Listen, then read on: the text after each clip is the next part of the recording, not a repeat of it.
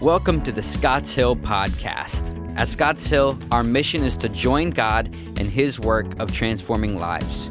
One of the ways we join God is by studying and proclaiming His Word. So each week, our podcast features our Sunday morning sermons where one of our pastors explains, illustrates, and applies the Bible to our lives.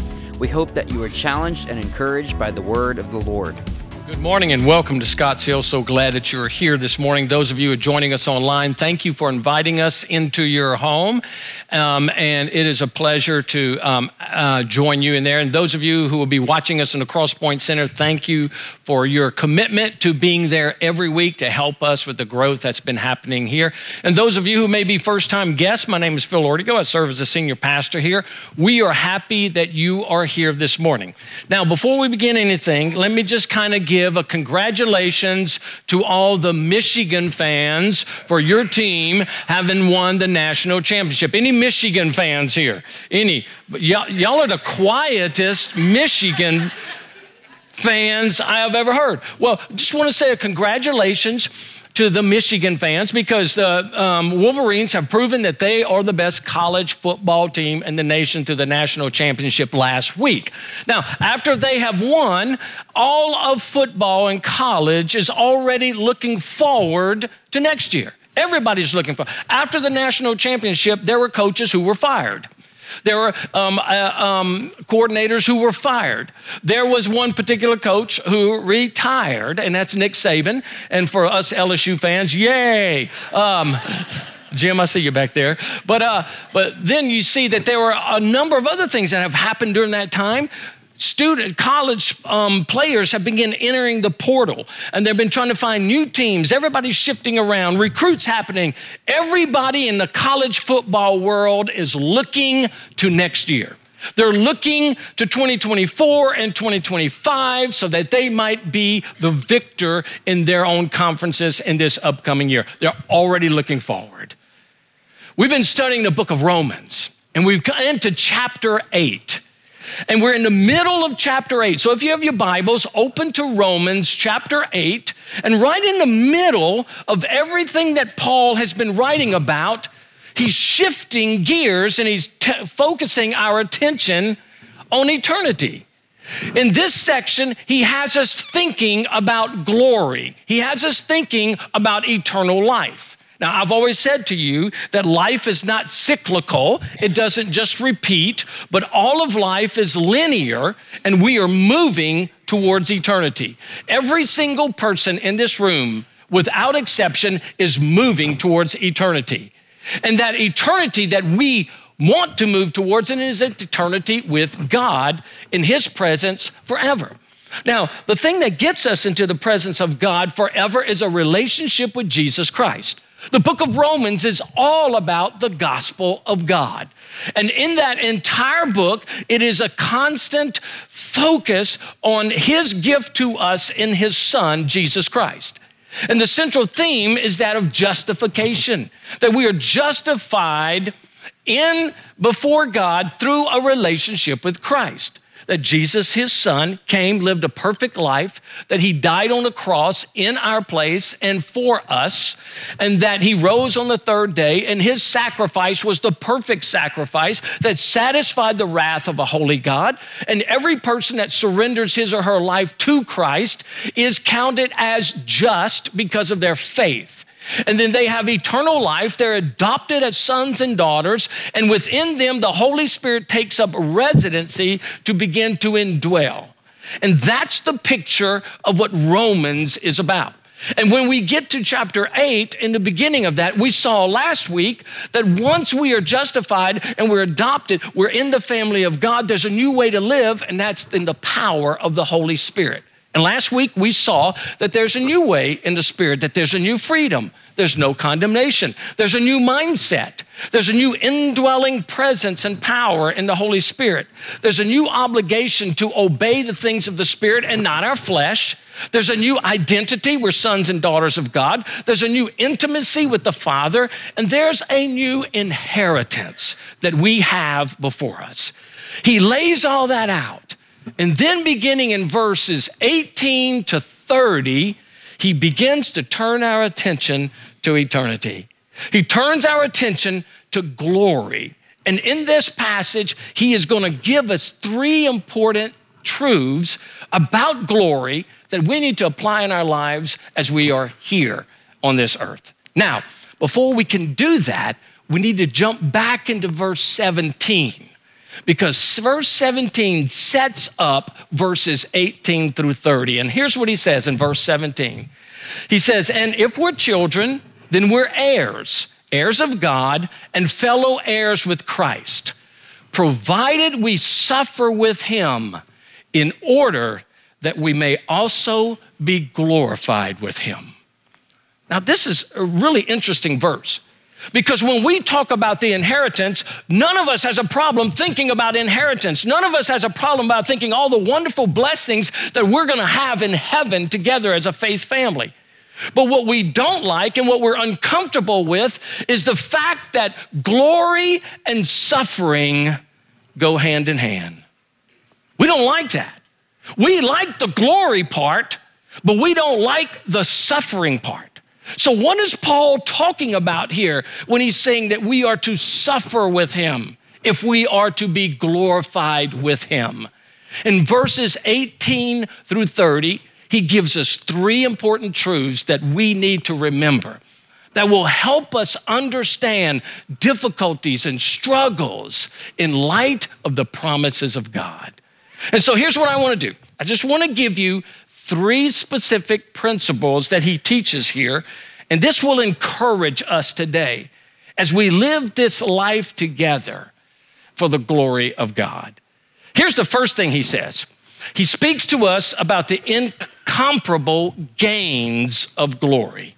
He says the gains of glory are things that cannot be compared. And so, as we're living our life as believers, we need to remember that for glory, there are some incomparable gains that are going to be ours one day. Here's how he puts it in verse 18 He says, For I consider that the sufferings of this present time are not worth comparing with the glory that is to be revealed in us. The first thing he does is he tells us that he assumes that we're going to suffer. He assumes that in our present life, there are going to be difficulties. Now, we don't always like that. We don't like to think that life is going to be difficult and there's going to be suffering. Jesus said, In this life, you will have trouble. Now, the Christian life is created with two bookends. One bookend begins with justification when we come to faith in Christ.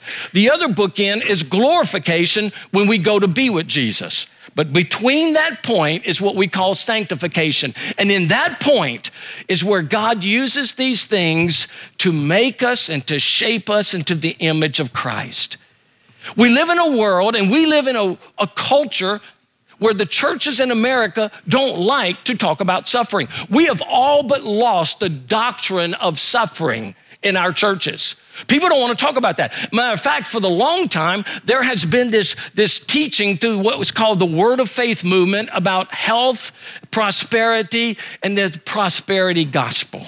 And the prosperity gospel simply says this that if you're living an abundant life, then you will only experience the positive things. You're not going to suffer. You're not going to be sick. You're not going to struggle. All these wonderful things that you're going to experience in life are going to be the marks of a faithful believer. And they don't want to talk about the suffering things. In fact, you're not even to mention anything of pain and suffering and struggle, because if you do, it manifests itself in your life and then you begin to live it. Matter of fact, I heard Joel Osteen one time say this. He said that the reason that Job suffered was because he spoke a negative statement that became a reality in his life. He said that the, the thing that I most feared has come upon me. And if Job wouldn't have said that, he wouldn't have gone through the suffering. Well, he must not have read the beginning of the book of Job, where God put him through that because he was a righteous man. And this whole concept of a lack of suffering just is not taught through Jesus himself. When I read the words of Jesus, he teaches anything but that. Consider this. In Luke 6, 22 and 23, he says, Blessed are you when people hate you and when they exclude you and revile you and spurn you as your name is evil on account of the Son of Man. Rejoice in that day and leap for joy, for behold, your reward is great in heaven. And then in John, he says this If the world hates you, Know that it has hated me before it hated you. If you were of the world, the world would love you as its own. But because you are not of the world, but I chose you out of the world, therefore the world hates you. And then Peter says this He says, And after you have suffered for a little while, the God of all grace, who has called you into his eternal glory in Christ, will himself restore, confirm, strengthen, and establish you. The early church knew about suffering. The early church knew what it was to die for their faith. We know very little in our churches about suffering. We're not in danger of being put to death because of our faith. In fact, we get upset if somebody says something negative about our Christian faith on Facebook. In fact, we get all upset if somebody unfriends us because of our Christianity. But it's not only suffering from persecution. Listen, James says this.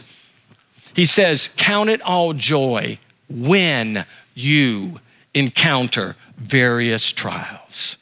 We will suffer. Christians do get sick. Christians do have debilitating diseases. Christians do have cancer. Christians do struggle with anxiety and depression. Christians do struggle with limitations in this life. We do. And the thing that Paul is talking about here is that no matter what we go through, those things cannot compare to the glory that one day we will have in the presence of Christ. A matter of fact, Paul puts it this way He says, For this light momentary affliction is preparing for us an eternal weight of glory beyond all comparison.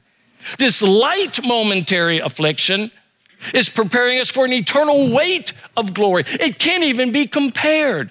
What is Paul saying? Here's what Paul is saying. Listen, if you're struggling with anything in your life, hang on. Hang on.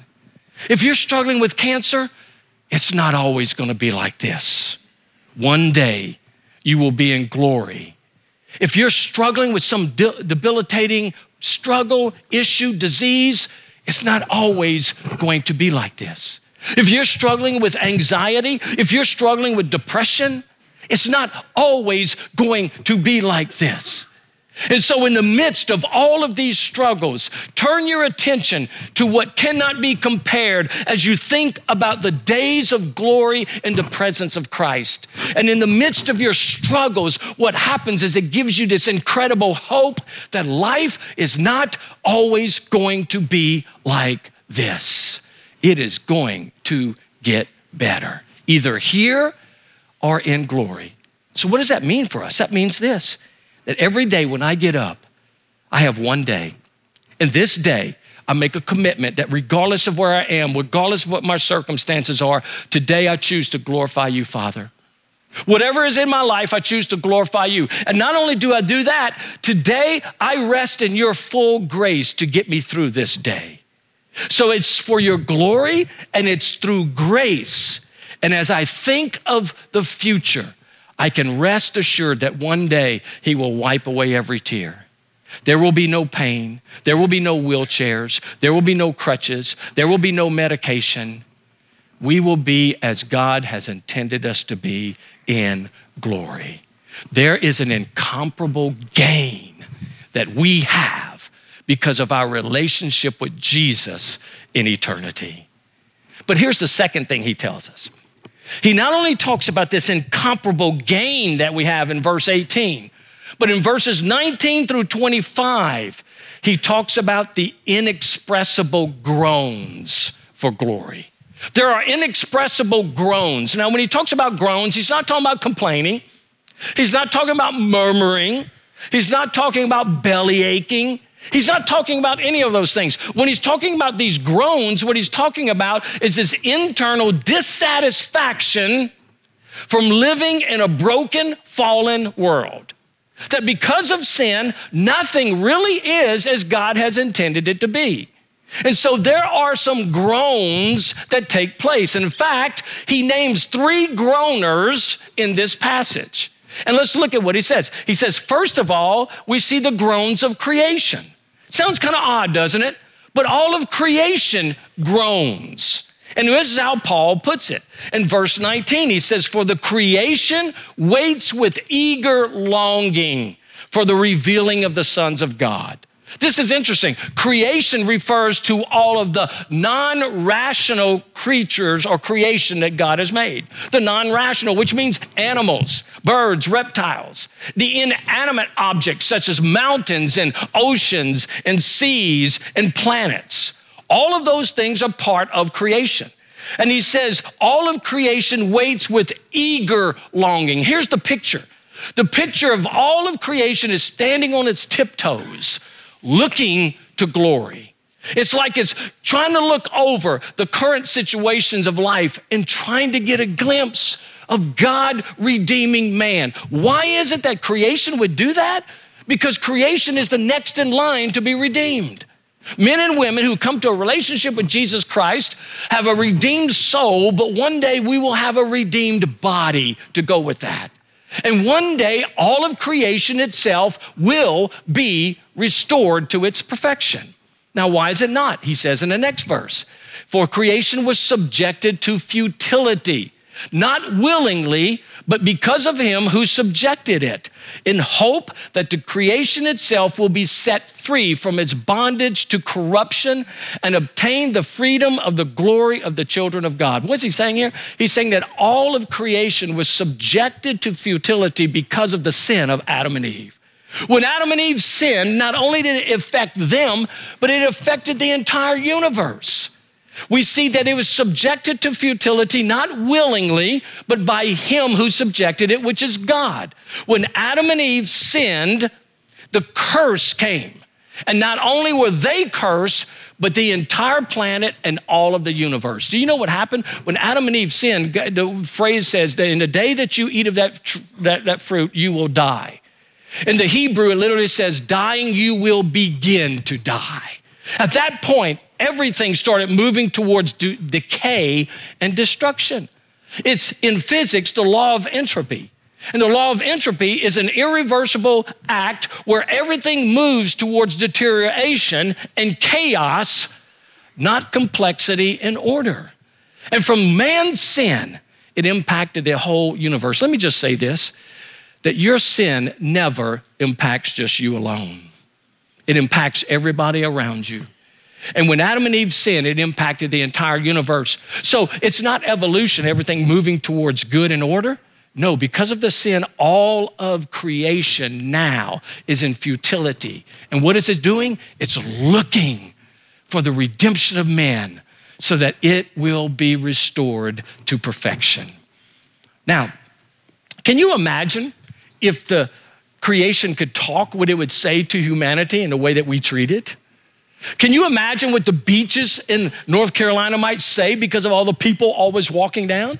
The beach might say, I'm so tired of you people leaving your water bottles and your wet diapers and your shaboos that keep blowing in the wind and making noise all day long. Or maybe the mountains saying, you know what, I really appreciate you walking on my trails and all of those things, and, and but quit stacking all these little rocks and making monuments everywhere. I'm so tired of it. Or, or, or, the forest saying, I love for you to come into the forest. I love for you to take your sons and your daughters, but I wish that you would teach your sons aim in the potty somewhere different in the bark of my tree. And so you see all of this, you can imagine what would happen if that creation comes about. Now, here's what he says in verse 22. He says, For we know that the whole creation has been groaning together in the pains of childbirth until now from the very moment of the fall to now, there's this, this aching in creation to be restored. Let me just say this the restoration of creation is not going to come about through a Green New Deal, it's going to come about through the redemption of humanity. And through that, all of it will be restored. Let me just say this that, that God is not giving the earth away. It is His, and He's going to renew it. And one day it's going to be as He designed it to be. And, and people have asked me, are there going to be animals? Yeah. When you read through scripture, you find that there are animals. We find that the, that the wolf is going to lay down with, with the lamb. We find that the child will be around the cobra. We find that there are all kinds of animals that are going to be a part of God's creation. There's going to be a new heaven, there's going to be a new earth. What does that look like? I don't really know. And people ask me all the time, is my favorite pet, my dog, is it going to be in heaven? I don't know because we know that animals don't have souls. So your pet may be there. Maybe your favorite horse, maybe your favorite um, dog, maybe your favorite, I don't know, rooster. Um, and, and I am going to avoid any derogatory comments about cats. And the reason I'm going to avoid that is because this past week, one of my pastors said, You do know that Jesus is the lion of Judah, and a lion is a cat. So I, therefore, am forever silenced on that. but all of creation groans and looks forward to the redemption of man. But not only do we see creation groans, here's a second thing we see the groans of believers. Believers also groan. There's a groaning within us and a longing within us. Look what he says in verse 23. He says, And not only the creation, but we ourselves who have the first fruits of the Spirit, that's the indwelling presence of the Spirit, we groan inwardly as we wait eagerly for adoption as sons to the redemption of our bodies in verses 24 and 25. For in this hope we were saved. Now, hope that is, is seen is not hope. For who hopes for what he sees? But if we hope for what we do not see, we wait for it with patience. What's he saying? He's saying that we even groan. There are two ways that believers groan in their spirits. Number one, we can groan because of morality. We get so sick and tired of sin. We get tired of temptation. We get tired of the struggle of maybe falling short. We get tired of offending God and grieving the Holy Spirit. We can get to places in our life where we groan because of the struggle of this sinful nature. When I turned 60 years old, what happened in me was something that didn't happen at any other decade in my life. When I turned 40, I didn't have a problem. When I turned 50, I didn't have a problem. When I turned 60, I was really disappointed. And here's what I was disappointed with I thought by the time I was 60 years old, I would have been much further along spiritually than I am. But I still struggle. I still deal with temptation. I still deal with the flesh. And we always are going to do that until we're in glory. So there is some groaning because of morality, but sometimes there's groaning because of our mortality. Just as the earth is winding down, our bodies are winding down. As we get older, we can't do the things we used to do. Our minds say we can, but our bodies don't.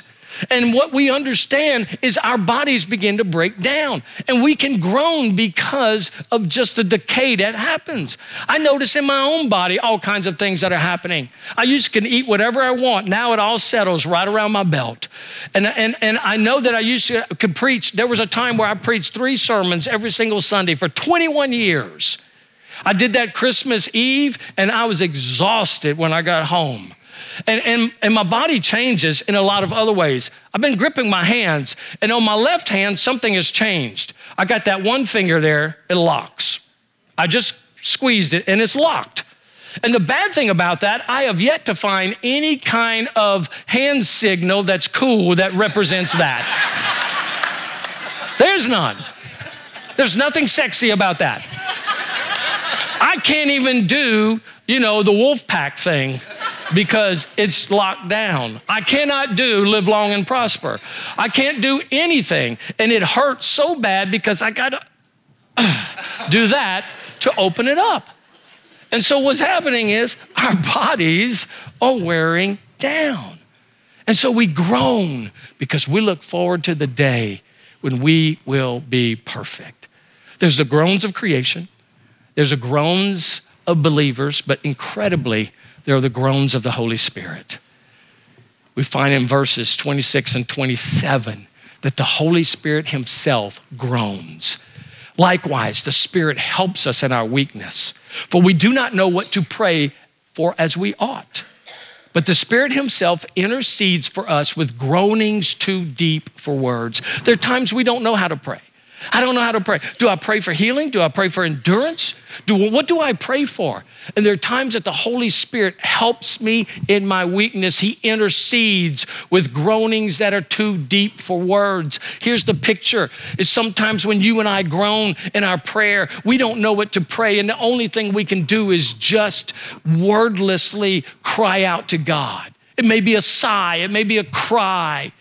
And when we do that, the Holy Spirit does the same. He groans with us, He groans for us, and He groans in ways that too deep for words.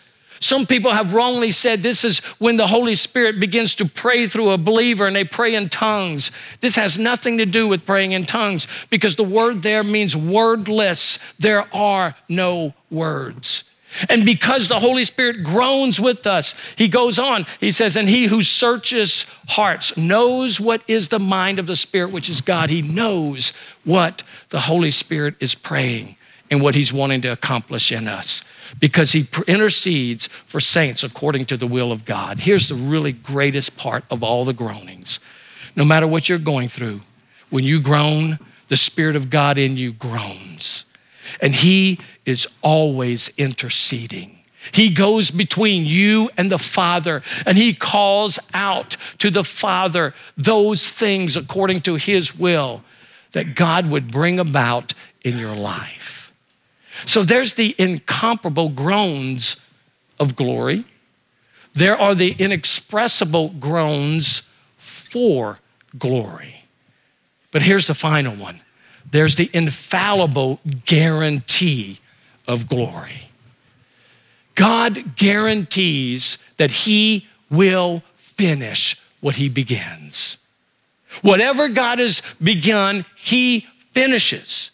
And what we see in verses 28 through 30 are a number of things.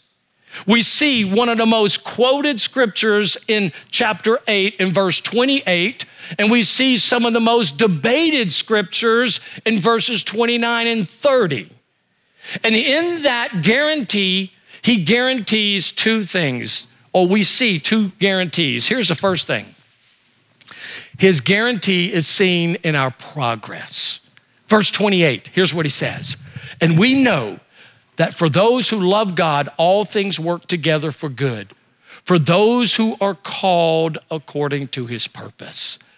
Most of us know this verse. Most of us have memorized this verse, but most people get this verse wrong because they say, oh, we just know all things will work together for good. They approach it as though it's just nothing more than synergy. You know what? Things will work out. It's kind of like that line in the first movie of Jurassic Park where it says, life will find a way. And we just think, oh, it'll work out. Doesn't matter what you do, it'll work out for your good. Doesn't matter what you encounter, it'll work out. It's kind of like a synergy type thing. But we get it wrong. But in this passage, there are several things that we need to understand. Number one, there's the certainty of our glory. He says, We know. We know that God is going to finish what He starts. Secondly, there's the source of our glory. It is God. It is God who is working all things out. He is the author and the perfecter of our faith. He is the one who is ceasingly energetically, actively working in our lives in every area of our lives. And He is the one that's bringing it about. The third thing is the extent of our glory, that God uses some things for our good, right? No, He uses all things for our good. Every single thing we encounter. And fourthly, we see the recipients of the future glory for those who love God and are called to his purpose. He is saying there is the infallible guarantee of your glory that because God is working in you, he will complete that and use every bit of these things to make you and shape you into the image of his son. We see that this is the progress but in verses 29 and 30, he brings about a second thing. He brings his guarantee as seen in our in, in a process, in his process. And the process is salvation. Now, verses 29 and 30 is what's known as the golden chain of salvation. And here we see the process by which God moves us into a relationship with Him, which guarantees our glory. And here's how He puts it He says, For those whom He foreknew, he also predestined to be conformed to the image of his son, in order that he might be the firstborn among many brothers. Verse 30. And those whom he predestined, he also called. And those whom he called, he also justified. And those whom he justified, he also glorified. What does he do here? There's a, there's a big argument among Arminians and Calvinists in this situation. There's some who, who take different positions on this golden chain of salvation. I'm just going to present it very simply because we're almost out of time, but let me just make it very simple. What is he saying here? He's saying this whom he foreknew. The word foreknew means intimately knew beforehand. Every person who's a child of God, God has intimately known you from eternity past. He said to Jeremiah, I've loved you with an everlasting love. He says that before you were born, I called you to be my own. Every single person who's a child of God, God has already loved you from eternity past. Here's the second thing whom He predestined. The word predestined means marked out or set apart beforehand. It's not that God looked through the corridors of time and saw all the people who would respond to him and he chose them. No. God marked you out beforehand. Paul writes in Ephesians, he says this that you were chosen from the foundations of the earth. Jesus told his disciples, You did not choose me, but I chose you and appointed you to bear fruit. And so God intimately knew us. He intimately marked us out. And the third thing, whom He called. God calls us into relationship with Him. There are two calls there's an effectual call and there's a general call. The general call goes out to all humanity to repent and believe, but the effectual call is when the Holy Spirit of God comes and begins to do a work in your life and you respond to Him by your faith. And here's the fourth thing He justifies. Whom he calls, he justifies. And we've been talking about that from the beginning of Romans. And he counts us as righteous. And then he glorifies. That means there is the absolute certainty of eternal life. Here's the whole point that he's making that no, as a believer, you are absolutely guaranteed eternity. No one can take it away from you. You can't even lose it yourself. Why? Because it's the process that God has worked through and changed your heart and your life. And no matter what you're going through, no matter what difficulties, no matter what struggles, we can look to this earth and the weaknesses, or we can look to the glory that He promises of the future. For some of you who are struggling, let me just encourage you, believers stand on your tiptoes and look to glory. See what God has for you in eternity. You might groan, you might struggle, you might have difficulties in where you are in your life, but we can know that God has good plans for us. I love what Paul writes in 1 Corinthians 2 9.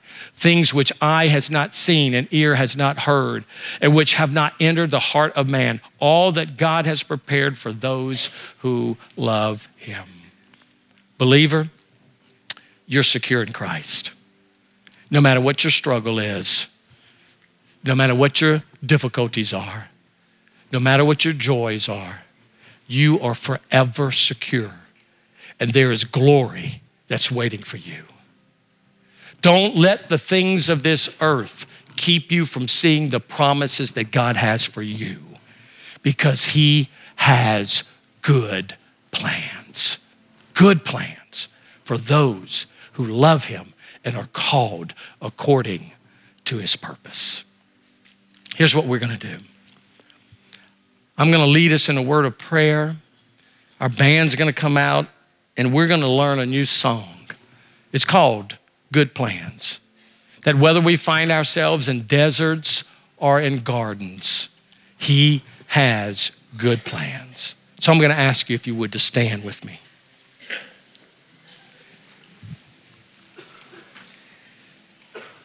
Father, we thank you for the wonderful promises of your word. We thank you, Father, that we can rest assured and complete hope in you. And Father, for those who are believers, we know that the best is yet to come.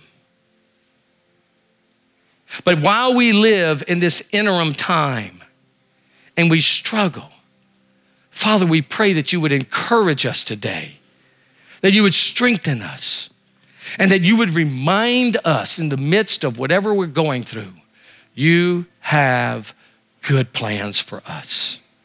And Father, if there are those here this morning who don't have a relationship with you, I pray, Father, today that they would come to understand your great love and what Christ has done for them. And they would consider Jesus as Lord and Savior because He's the only one who can carry us into glory in an eternal relationship with you. Work in our hearts. And we pray these things in Jesus' name. Amen. Thank you for listening. Hebrews 13 20 through 21 says, Now may the God of peace, who brought again from the dead our Lord Jesus, the great shepherd of the sheep, by the blood of the eternal covenant, equip you with everything good that you may do his will, working in us that which is pleasing in his sight through Jesus Christ, to whom be glory forever and ever. Amen. This is our hope for you today. If you would like to connect with us, visit our website at scottshill.org slash next steps. Till next time.